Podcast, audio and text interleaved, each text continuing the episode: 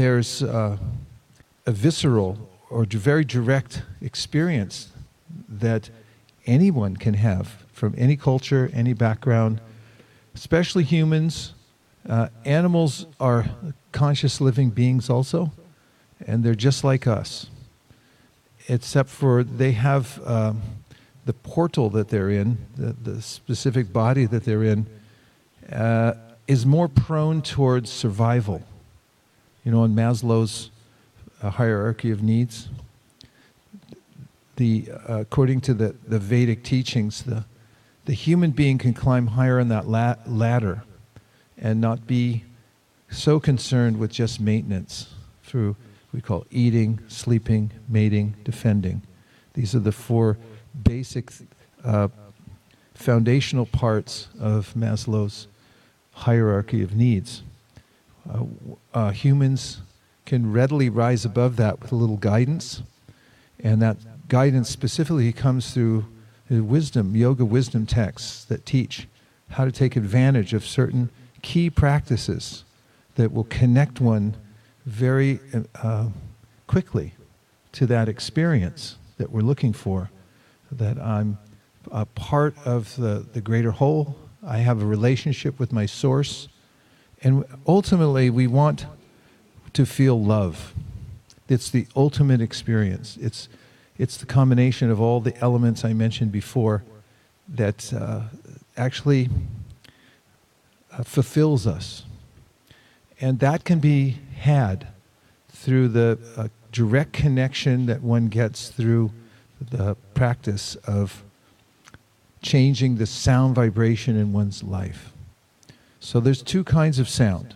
And I'll give you a statement from the uh, ancient book called the Ishopanishad, Sri Ishopanishad. So Isha, everyone say Isha. Isha means the supreme controller, the one who's, uh, if you look at an eel, it has myriad cells that change colors on it. And if you look at, how about an electric eel? I mean, who electrified it? There, there's a, um, a amazing uh, display of intelligence in the world. And Isha is behind it. Also, if we consider in our own bodies that if you cut yourself, you just assume that you're going to heal, right? Have you ever had that experience? That's no big deal. It'll just grow back. It's like, how do you do that? That's it's kind of like magic, but we take it for granted. When you see ET do it, I remember I saw him do it, uh, and ET touched somebody, and then they were healed, and you think like that's magic, but you could you're getting healed all the time. we are that the you know these things come up. There's a kind of energy, a power, powerful, higher energy in the universe, and it's all coming from Isha. The the the, the yoga wisdom texts say actually he's there in our heart, Isha. And uh, he's also called, and it's used, it's a combination of that word Isha and another word called Hrishikesha. Hrishikesha means the one who controls our senses. He's the, the controller of all our senses. So when I want to speak or move my arms, then uh, I'm dependent on Isha to do that. I think about it like I'm doing right now, barely, and uh, my hands moving, and my there's a I have a cognition uh, that I want to speak something, and then it's just coming out naturally. That's coming through Isha. How can I prove that? Well, if I wake up one morning and my hand doesn't work, I can talk to it and say, "Please work," and it it's just if it shuts off, it's beyond my control. I'm not Isha. I'm not the controller. There is a God and I'm not him. And so Isha's closer to us than one might think. He's in our senses. He's actually uh, the closest one to us, not just by proximity, but also by friendship. This is the other concept of Isha. And there's another word for this that's really nice. It's suhrit. You want to try that one?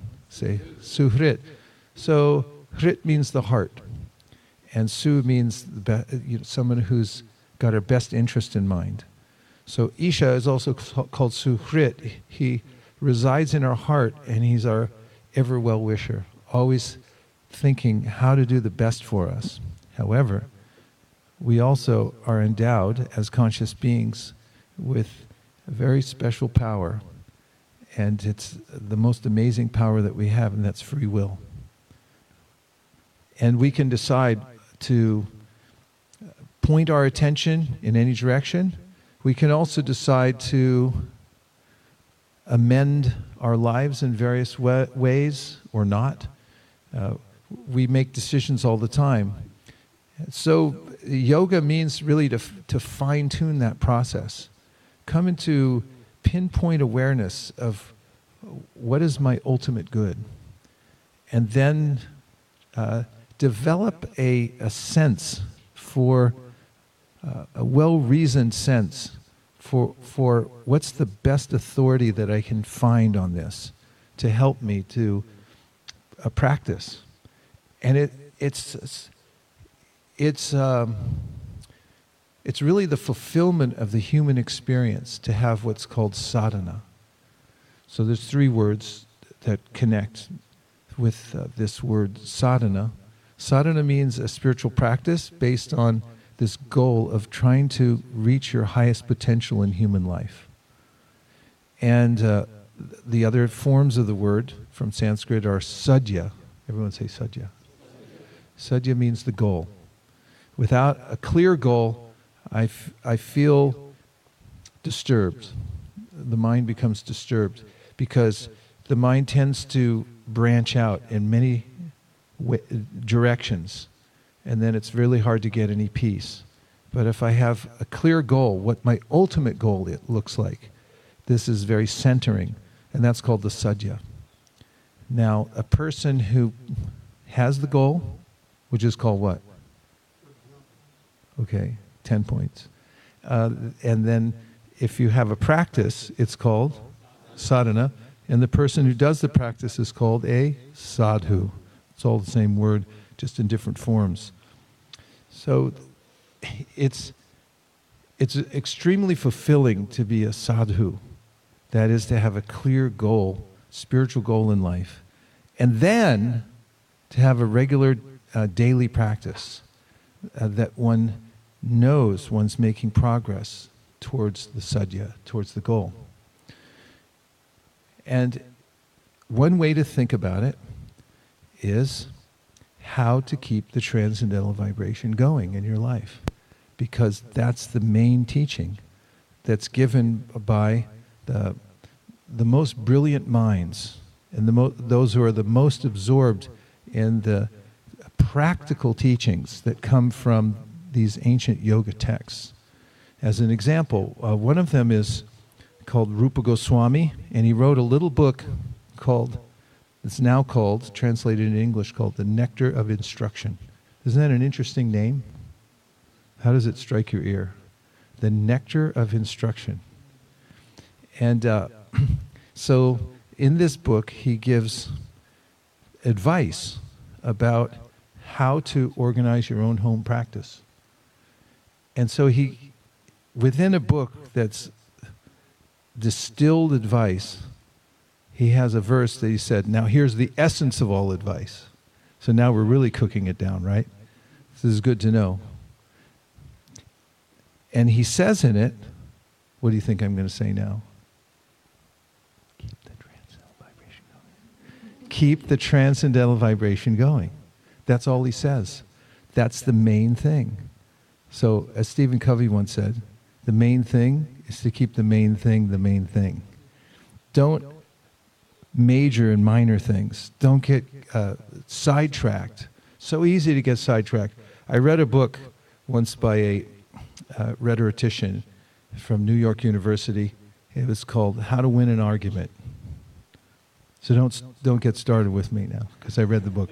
So in the book, he says, the main problem with people arguing is they forget what they're arguing about. They get an argument. People can't even fight a war. They get a war going, and then, like 20 years later, go, What are we doing this for, by the way? Like, what was our purpose behind this? It's, it's so easy to get sidetracked in anything that we're doing and lose focus on what the main thing is. So Rupa Goswami is, says the main thing is to keep the transcendental vibration going in your life. And so then he says that there's different stages of that practice. In the beginning, he says, when you expose yourself to the transcendental vibration, you might not even like it. And he gives this example. There's a disease that I don't recommend you get. I don't recommend you get any disease, actually, but this one is kind of weird. It's called jaundice. Has anybody heard of that? You turn yellow, literally. And it's because there's too much bile in your system. And there's a curative for jaundice, and this is kind of good news amidst this dark subject matter of the jaundice disease. You want to know what the curative is? Sugarcane juice. Yay!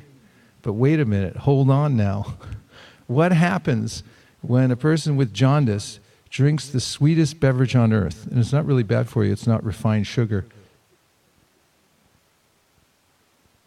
Is our Chokidar okay? He was attacked? Chakadola, are you okay? He's, he's guarding our shoes, by the way. They took your glasses? Oh. So,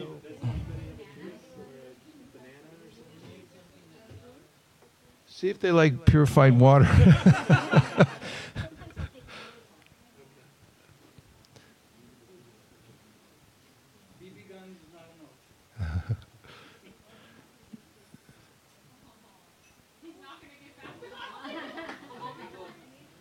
It's an art to get them back. It's not that they feel a sense of reciprocity, it's that you distract them with the item and then they drop it and then you grab it. So already a Kinshana Krishna's shoe is on the roof. In case of any of feeling really good vibes in here, that's why, because if his shoe up there on the top of the roof.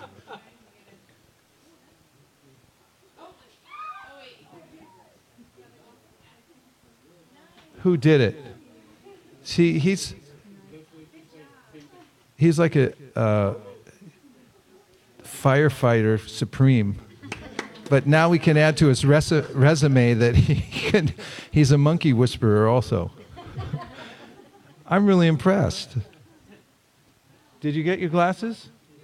Are you okay? Okay, uh, there's one in our room. Uh, you want to go to our room? There's a gigantic stick in there if you want it.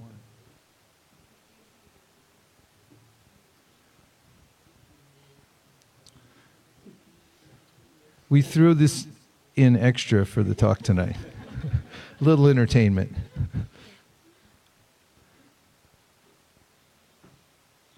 Okay, let's refocus. Oh.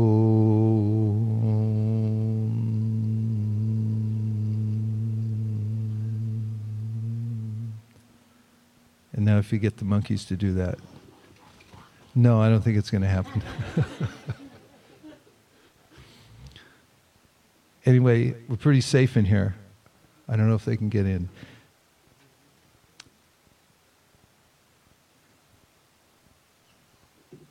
Where was I? Jaundice. Thank you. Sugarcane juice. Tastes terrible when you have jaundice. It's the sweetest beverage on, on earth. I used to drink it in South India when I lived there. Put a little ginger, a little bit of lime on a muggy hot day in Bengaluru, used to be called Bangalore. Uh, you have some sugarcane juice and you not only feel refreshed but nourished. It's got a lot of antioxidants and nutrients. But when you have jaundice and you take the curative, it tastes terrible. And that's because of the bilious secretion that's even affecting the tongue. Bile is very bitter. And so the advice that uh, Rupa Goswami is, says that when you take to this practice, figure out, first of all, that the science is valid and use your intelligence just the way you do when you go to a doctor and a doctor says to you, Here's how I've cured a thousand people the last month. Uh, this is what I recommend. And you verify it. And you look at the person's credentials, right? If you go to the doctor's office and then there's a, he's, he or she suggests a surgery and you say, like, where did you go to school? And they say, no, no, just on the internet. You'll flee from that place. So you verify, and then uh, Rupa Goswami says, take the medicine. At first it'll be bitter. We're like under attack, right? Uh, yeah. Emma's going to have a shot at it now, I think. So, uh, so as you take the, the, the curative, then the jaundice recedes. And then you can start to taste the sweetness of it. So he recommends that take it at first as a curative.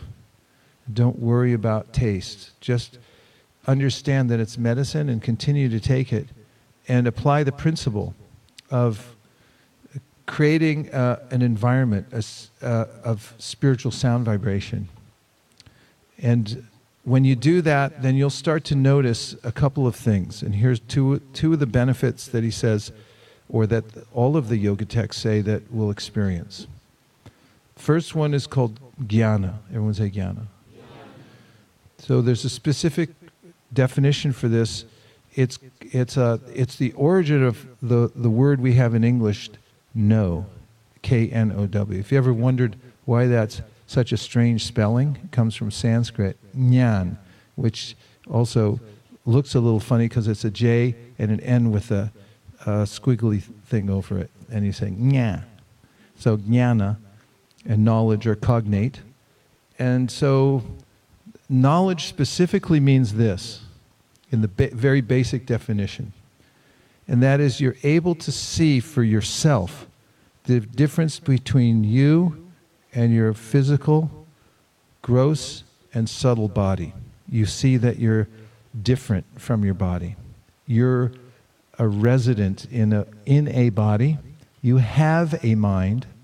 You have a body, but you're not the body and you're not the mind. That's knowledge. Does that make sense? So it's actually, there's a word for that too, that experience. It's called shakshitva, which means witnesshood. That you're able to actually be a witness and not be uh, caught up in the maelstrom. You know what a maelstrom is? It's a whirlpool. You get in a whirlpool and you can't get out. So the mind is like that, and the experience of being in the body and getting overwhelmed by thinking I'm my body and so forth is like getting dragged into a whirlpool. It's hard to get out of. So, one of the benefits of changing the transcendental sound in your life and keeping the transcendental vibration going is that you're able to get knowledge and come to this level of, of perception called shakshitva, which means that you're a witness. You're watching it going on, but you're not carried away by it. You're not uh, emotionally attached to it because you're the one watching it happen. You're, you're separate from the incidents that are going on. So that's the first benefit of, of keeping the transcendental vibration going, and you'll see it for yourself. And the second one is called vairagya. Everyone, please say vairagya. Say vairagya. Rag means attachment to various items and habits that are not healthy. Has any, anybody ever gotten attached to something that uh, they know is not good for them? One, two, three, four, five. Uh, it's easy. My father used to say this. So it's easy as falling off a log. I don't know where he got that from, but uh, how easy is it? Easy as falling off a log as I guess it's easy to fall off a log. So it's easy as falling off a log to get swept away by various habits that just, who knows where they come from, just like with gardeners. Who knows where weeds come from? You just go out there the next day and they're all over the place. And similarly, the environment we're, we're in is rife, R-I-F, R-I-F-E, with uh, various influences that can uh, pull us down. So that's rag.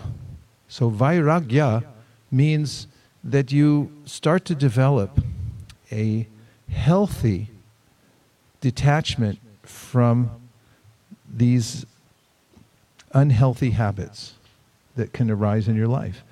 And you, it's like a kind of, um, you feel that it's coming from a higher power. It's, it's descending into your life because of the transcendental sound vibration, and you feel this strength. It's, it's a, a kind of spiritual strength. Once somebody asked my spiritual master, Prabhupada, that uh, why is the material world so tricky and so hard to overcome?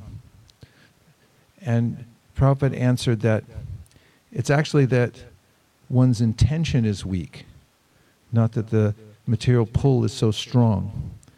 And he gave an example if you keep yourself in good physical shape and you're healthy and you, you have good uh, health habits, then you're much less likely to, to fall ill because your immune system's so strong. So we can also develop a strong immune spiritually. Uh, spiritual strength means we have an immunity to the petty things of life. Uh, those kinds of niggling little habits that then turn into something that is uh, overtakes our lives and uh, wastes our valuable human time. So two benefits from upgrading the sound vibration in one's life and learning this secret of keeping the transcendental sound vibration going wherever one goes. And uh, that is jnana, which means what? And, and what's the specific definition of knowledge? Yes.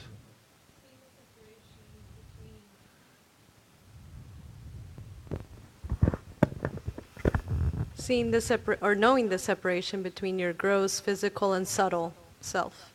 Right. Exactly. Bodies. Thank you. Any other points on that? There was one other aspect I mentioned.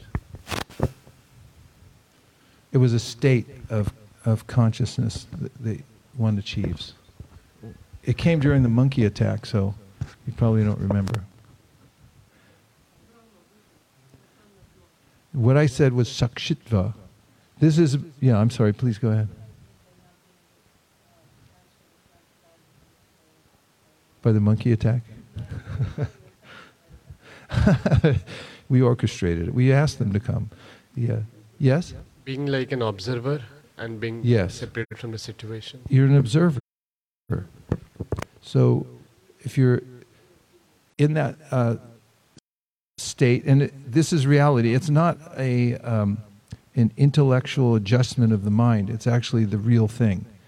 We, we are ultimately impervious to the changes uh, of, of the body, including death. This is something that comes up in the Bhagavad Gita that I certainly appreciated. When I was young, I used to worry a lot about death, and I asked my parents what it was, and they didn't have much of an answer, except for don't worry about it right now. And I thought, yeah, but I'll have to worry about it sometime. So it wasn't very good. And I.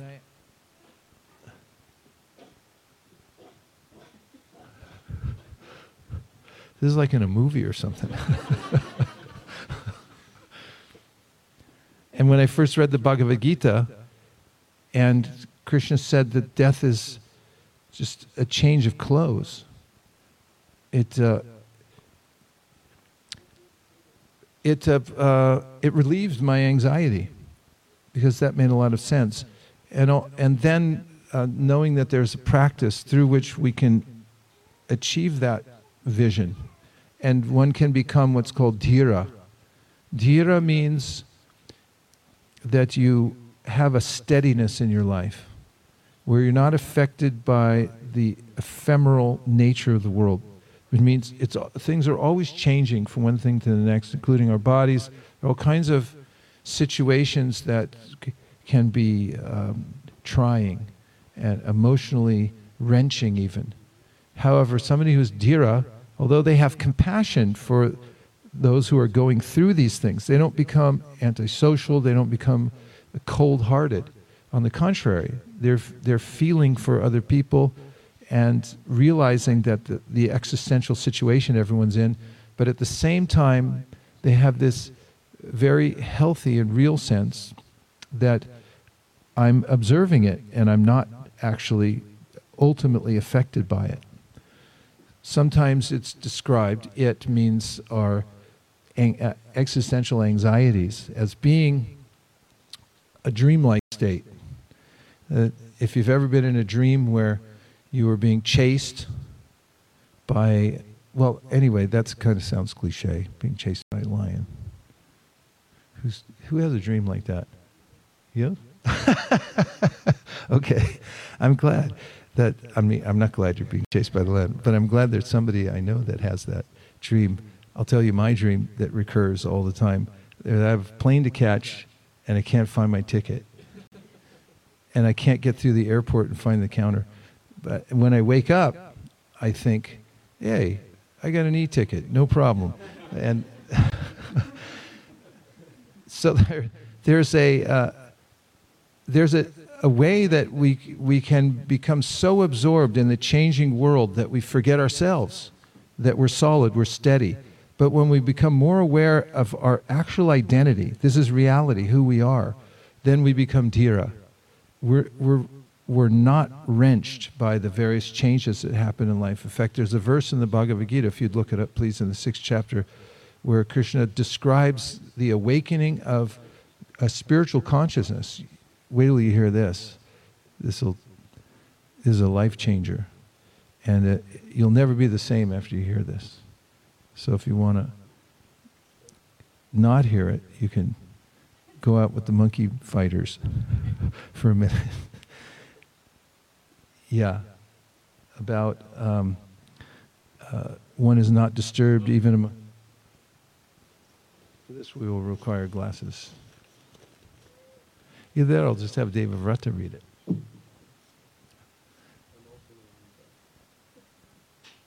So in this verse, Krishna is talking about the experience, what it feels like to come into this uh,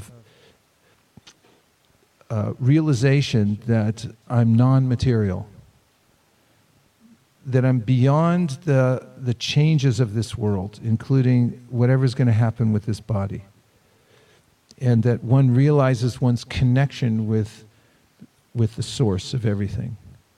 And there's a, there's a sense that, uh, that arises consistently within the hearts of those who, who come to this uh, level of realization.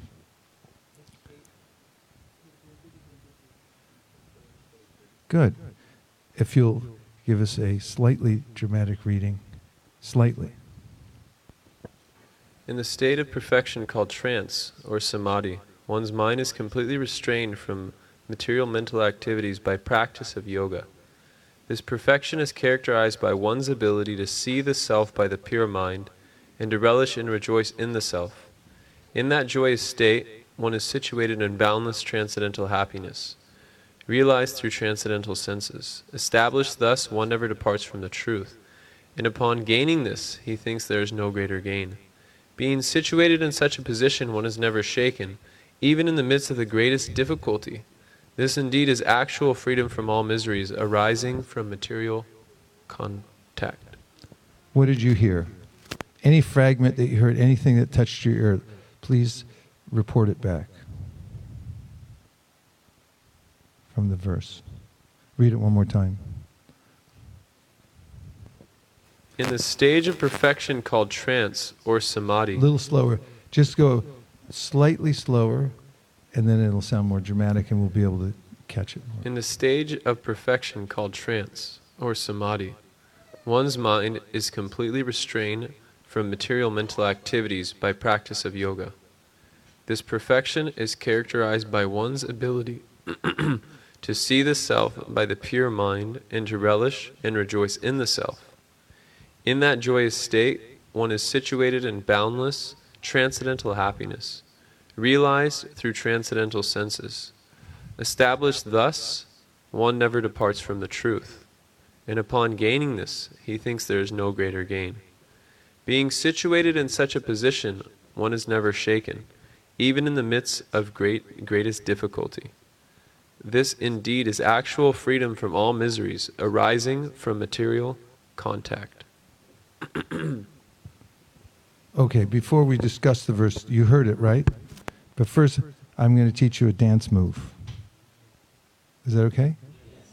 Okay, this is a, a, a yoga dance called the Swami. Would you like to learn it? Okay, everyone, please stand up.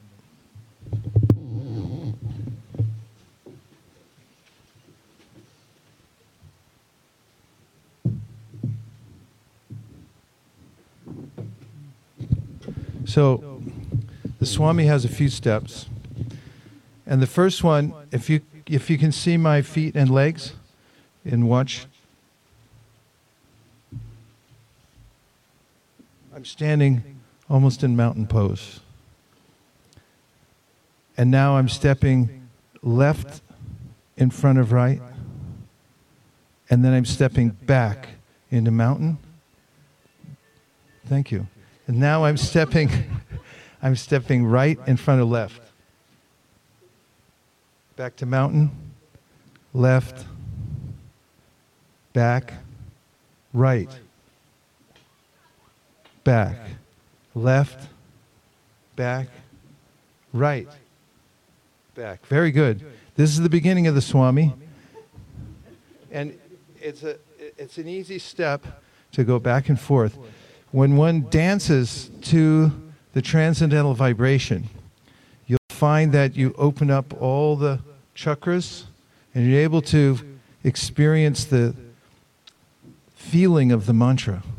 And then here's the next part is you can at certain intervals put your hands in the air but keep stepping back and forth and back and forth. This looks really good.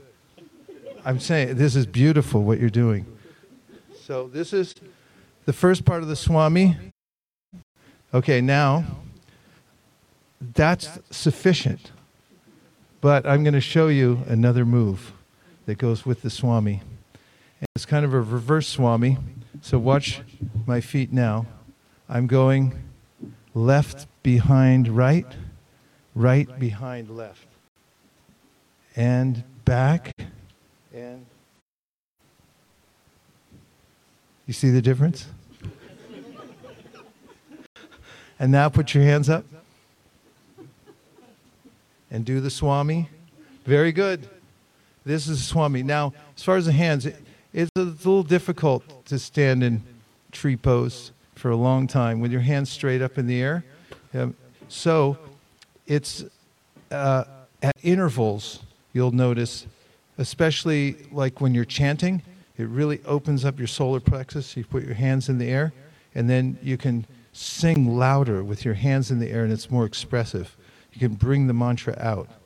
So, and then back when you're listening, because it's call and response, then you can put your hands back down by your sides, and then back to the Swami. And whenever you want to mix it up a little bit, you can do the reverse. And I saw in Toronto, we had an outside kirtan, and there was some young college student came over and she was really enthusiastic. The first time she ever saw a kirtan and she added something to the swami step. You want to see it? It was spontaneous. She went like this.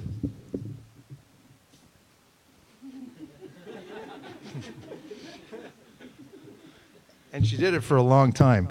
And uh, it, it uh, brought a lot of attention because it was, it was so sincere so there, there are a few innovations you can add to the Swami, but that's the basic Swami step with, with a little extra uh, variation that you can add on for yourself. Does that sound good? So what I recommend is we start a kirtan sitting. We're going to try it for a little while. And then when you feel like it, then you can just you know stand up and just try swaying back and forth with the Swami step.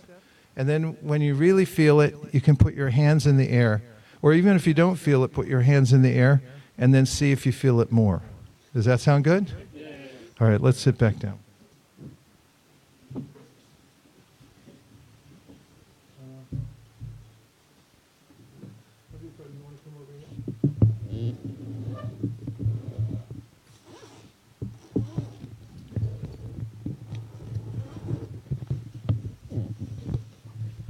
Can you uh, bring Javi's chair over here, please?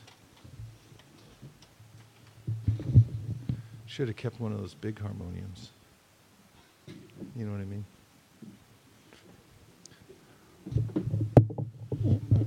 Okay.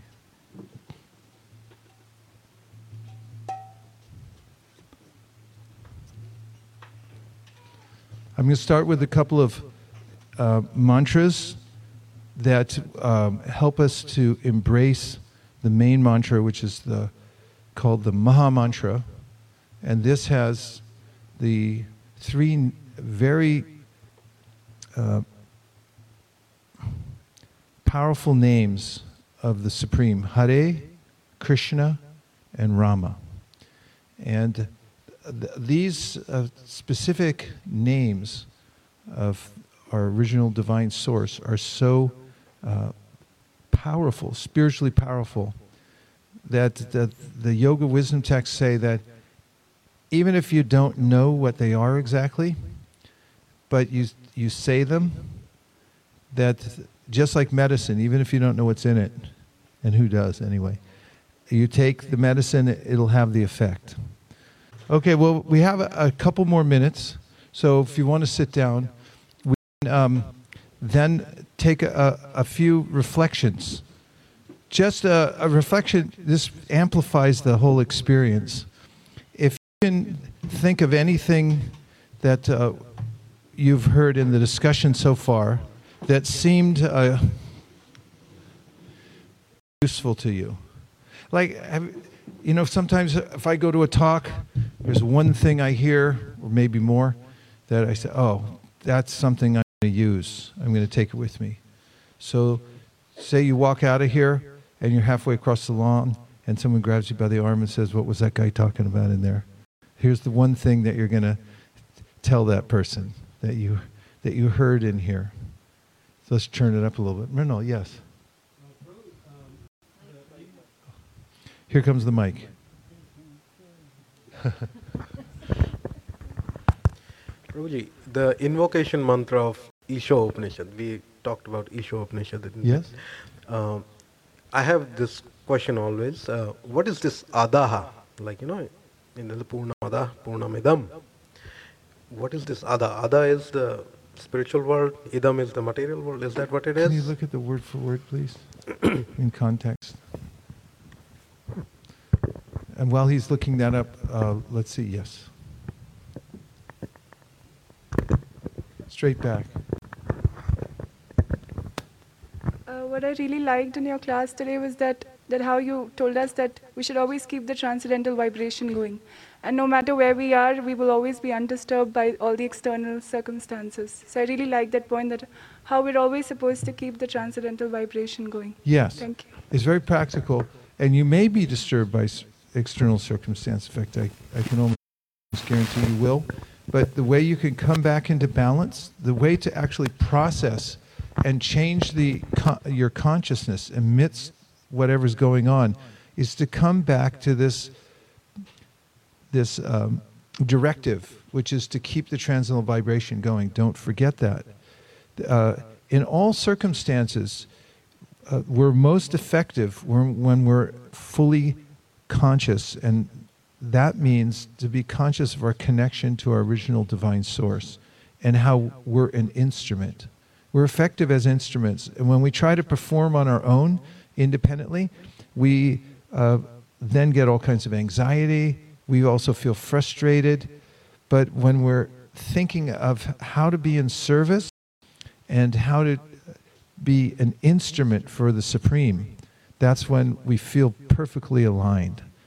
And the way to get back to that state is by the vibration, and especially the mantra we just sang, because what it really means is, O Supreme, O Krishna, O energy of Krishna, please engage me in your service. And especially when you chant it, if you're thinking like that, please let me an instrument, let, you, let me just be absorbed in service. Then whatever the disturbance is, you can uh, come back to that state of feeling useful and empowered. And you can also be dhira, that uh, phrase I meant, that word I mentioned, where you're undisturbed by the situation.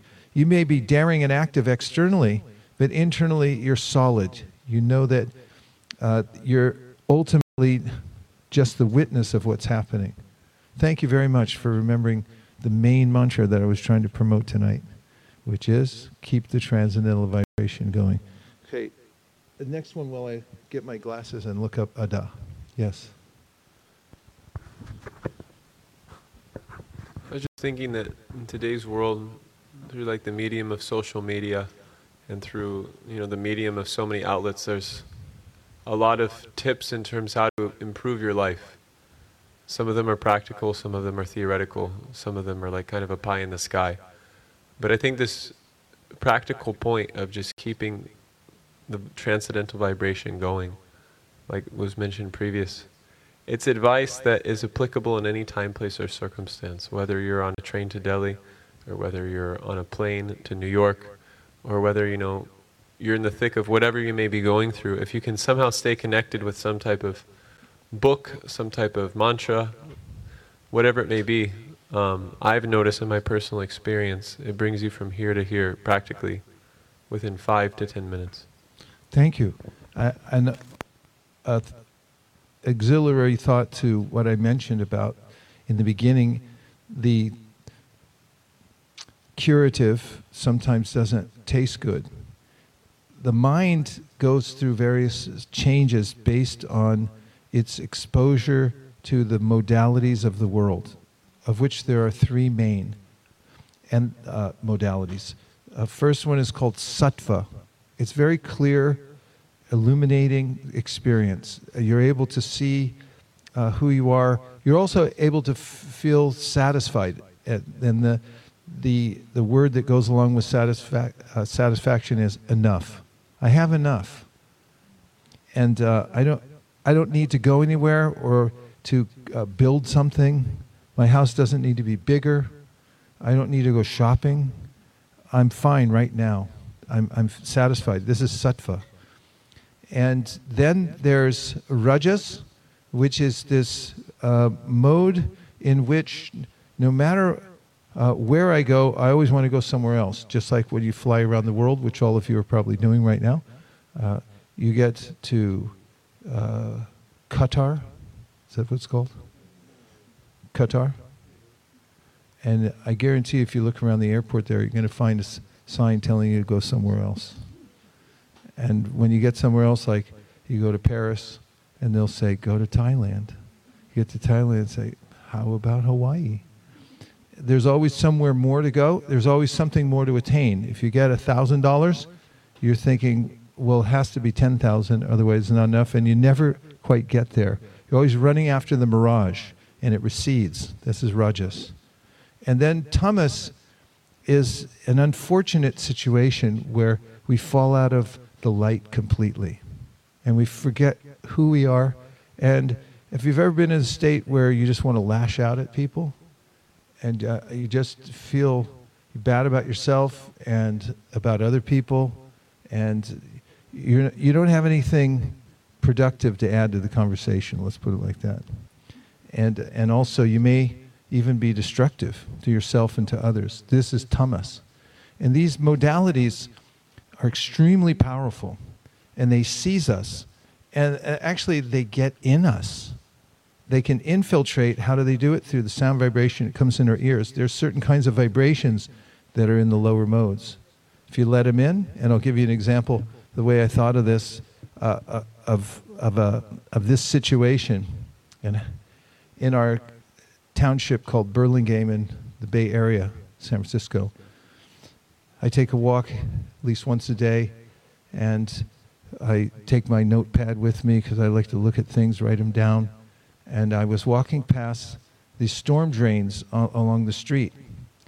And they're there to catch the water running down the gutters, and then who knows where it goes? Well, I do now. It goes to the bay. Because on every one of the storm drains, there's a iron placard with a image of a fish, and then it says these words, no dumping, drains to bay. So as I was looking at those, I was thinking, my ears are just like those storm drains. And if I were to get a tattoo down in Loi Bazaar, then I'd be crazy. But um, I'd get it right up here and here, and it would have a picture of a little fish, and it'd say, No dumping, drains the bay of the heart. Because whatever sound vibration I allow in here, it goes into the heart region. And so, uh, this uh, point was uh, that I wanted to expand upon is that the mind becomes addicted to distraction. This is rajas. If you may notice, I get pleasure out of distraction. This is uh, there images on a screen, or I know I have a there's a, a handyman who comes to our house and he'll do work painting and this and that. And I just noticed that he has to have the radio on in the background to listen. It's got to be something to like that resonates with the chatter part of the mind. Have you ever seen this before? Somebody's working and then, and that a lot of people in their house they have to have the TV on all day. It's just going in the background. They're not really listening to it, but that's the vibration that matches what's going on in their head. That's rajas and a lot of tamas too. And so we have to fine tune that. And in the beginning, it's a little hard because you put on the transcendental sound vibration and it sounds like, wait a minute, what's that? That's, that's not bad news. That's uh, something else. So it is an acquired taste and you have to practice it. You have to do the sadhana, which is the main part of the sadhana is to work with me now, people. Okay, come on, let's try it again. The main sadhana is that's it. And if you do that, gradually the, the transcendental vibration then it's so powerful it purifies these lower modes, the, the modalities I'm talking about. And then we start to actually seek it the, the way somebody likes to keep their TV on all the time. We want the transcendental vibration going wherever we are. We don't want to be uh, want it to be absent in the environment even for a second because it's protecting us. That's one thing, and it's also purifying us. Okay, a couple more reflections. Yes, Prabhu, please. Yeah. Uh, as I grew up in, in, Krishna consciousness, I understood that the word sin that uh, implies uh, implies the um, breaking of the laws of nature.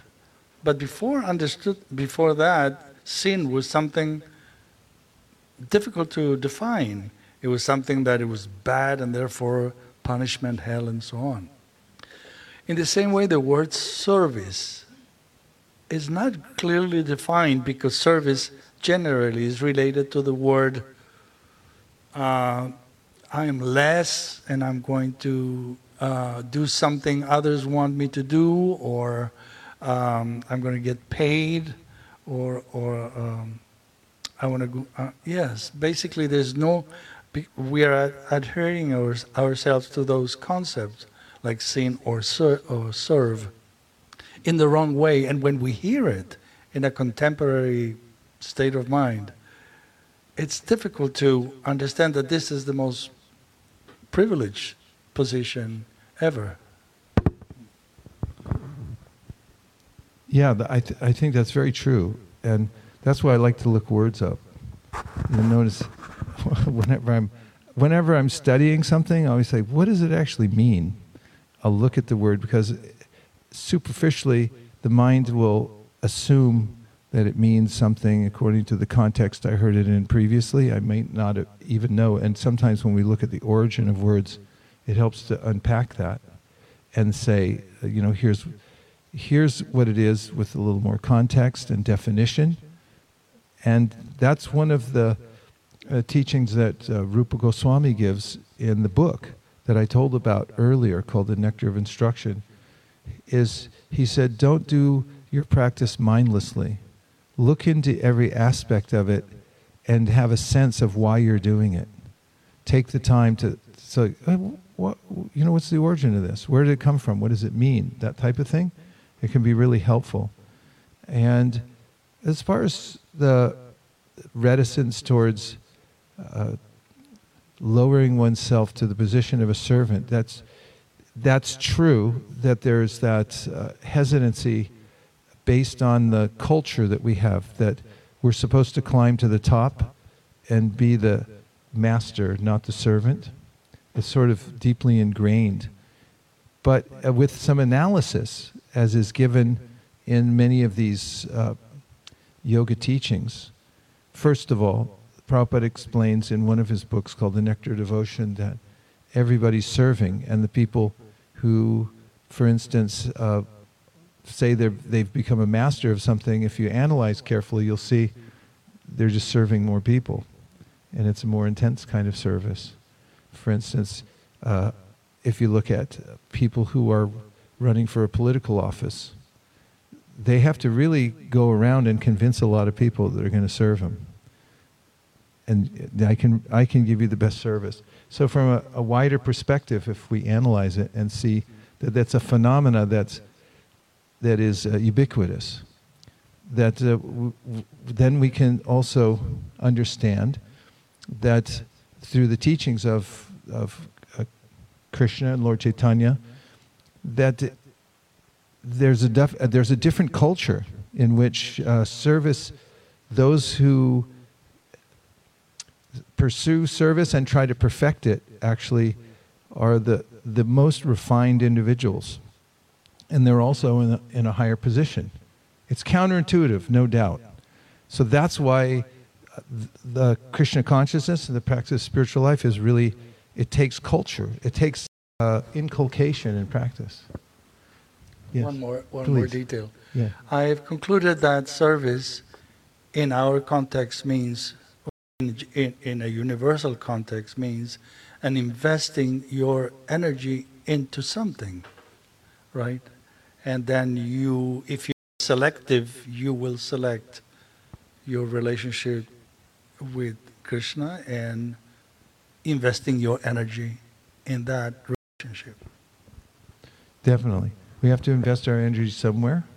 And uh, the, the teaching, and in fact, uh, what Mrinal pointed out from this invocation verse about there is a, there is a source to everything the, the verse he pointed out was from this book called the Ishopanishad, and it's, it starts off like this. You've probably heard this before, seen it on the wall somewhere, uh, graffiti in New York City. Uh, Om Purnam Adah Purnam Purnat Purnam Udachate Purnasya Purnamadaya Purnam Eva Vishishate. And it means that the complete whole is perfect. There's nothing out of alignment. Everything's perfectly arranged by the complete whole. And whatever units emanate from the complete whole, such as this phenomenal world, are perfectly equipped as complete wholes. And even when you take units away from the complete whole, it remains a complete balance. It doesn't diminish. It's a very uh, edifying observation about who we are as spiritual beings and what our connection is to the complete whole. And so the point that connects here is that when we serve the complete whole, it's like watering the root of a tree, and when you water the root, then all the leaves and branches become nourished. And this is one of the great secrets of spiritual life. You give your energy, as you're pointing it, in service to the complete whole, and then you feel satisfied as part of the whole. In fact, we heard about how what a joyful experience it is, what a uplifting experience it is. And fortunately, it doesn't have to remain theoretical. As I pointed out the other night, maybe some of you were here or not, but uh, there's a question you can ask yourself to change your attitude and your standing anywhere you are almost immediately. And the question is, how can I be of service? Try saying that. How did it feel? Okay, good. Now, any awkward situation you're in, if you ask yourself, how can I be of service? You'll find that you'll, you'll learn uh, or you'll, you'll feel aligned that now I'm seeking service and it means that I'm trying to do the best good in the situation here rather than waiting for everybody to serve me. That's a lost cause because people don't show up. And everybody's competing for the job of being the center. So if you want to be the servant, not only are you appreciated and wanted everywhere, but you feel naturally aligned and satisfied. There's a, a, a an analogy to keep this point in place, if I may, and that is the story of the tiny screw. So, my uh, spiritual master told about this many times. And he said that a tiny little screw is made for a purpose. It fits into some machine somewhere. Can you think of a, a little screw that fits into a machine somewhere? Okay. So when it's in place, it's extremely valuable. It has a purpose, it's connected. When the little screw falls out and it's on the ground, separated from its original machine, you can't sell it on eBay for three cents. I don't, maybe you can. Uh, but one day I was walking along and I felt something hard on my foot, so I looked down and it was a little screw. So I picked it up. And then I remembered what my spiritual master had taught about the little screw, and I started feeling sorry for it. It's almost as if it was personified. And I, what happened to you? Where's your, where's your machine? And I felt a, a, a kindred soul to this screw. So I took it home, and I have it on my desk. And I always remember when I find that screw and I think, yeah, it was engaged in glorious service. What a, a little mighty entity it was to be connected to the big machine. And now it's a forlorn, separated, little worthless entity. And, and so I relate to that and I see that and I think, find the machine. And yoga means to get connected in service, to put your energy, come back into the whole, the complete whole.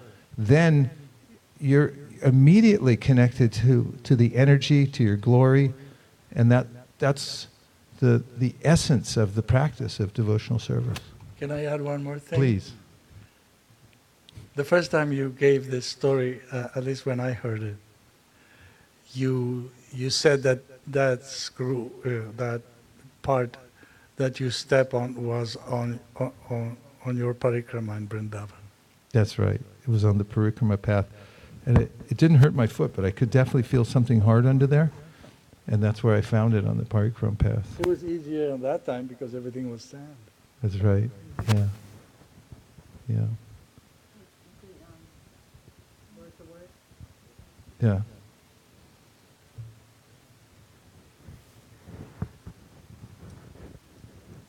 Is everyone okay?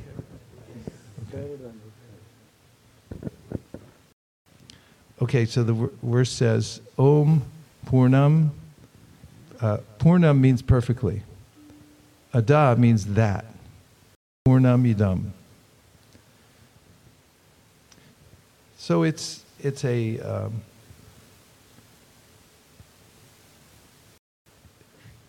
it's a directional word. It's pointing to something that is connected to Sanskrit in the word tut. In fact, that, that's where that comes from. It comes from Sanskrit. It's originally tut. And if you put an H on it, then it becomes that. So you're pointing to something and you're saying that when you say ada. So generally when you're talking about tut, like have you ever heard this om tat sat? Everyone try it. You can add it to your vocabulary, om tat sat, because it's in the Bhagavad Gita 17th chapter. You try this out tomorrow. Whenever you finish talking, you say om tat sat. I offer this to the Supreme. Or when you finish something uh, you're doing in service, Om Tat Sat. Uh, this, I did it for the sake of the Supreme. And keep, keep you aligned. So Tat.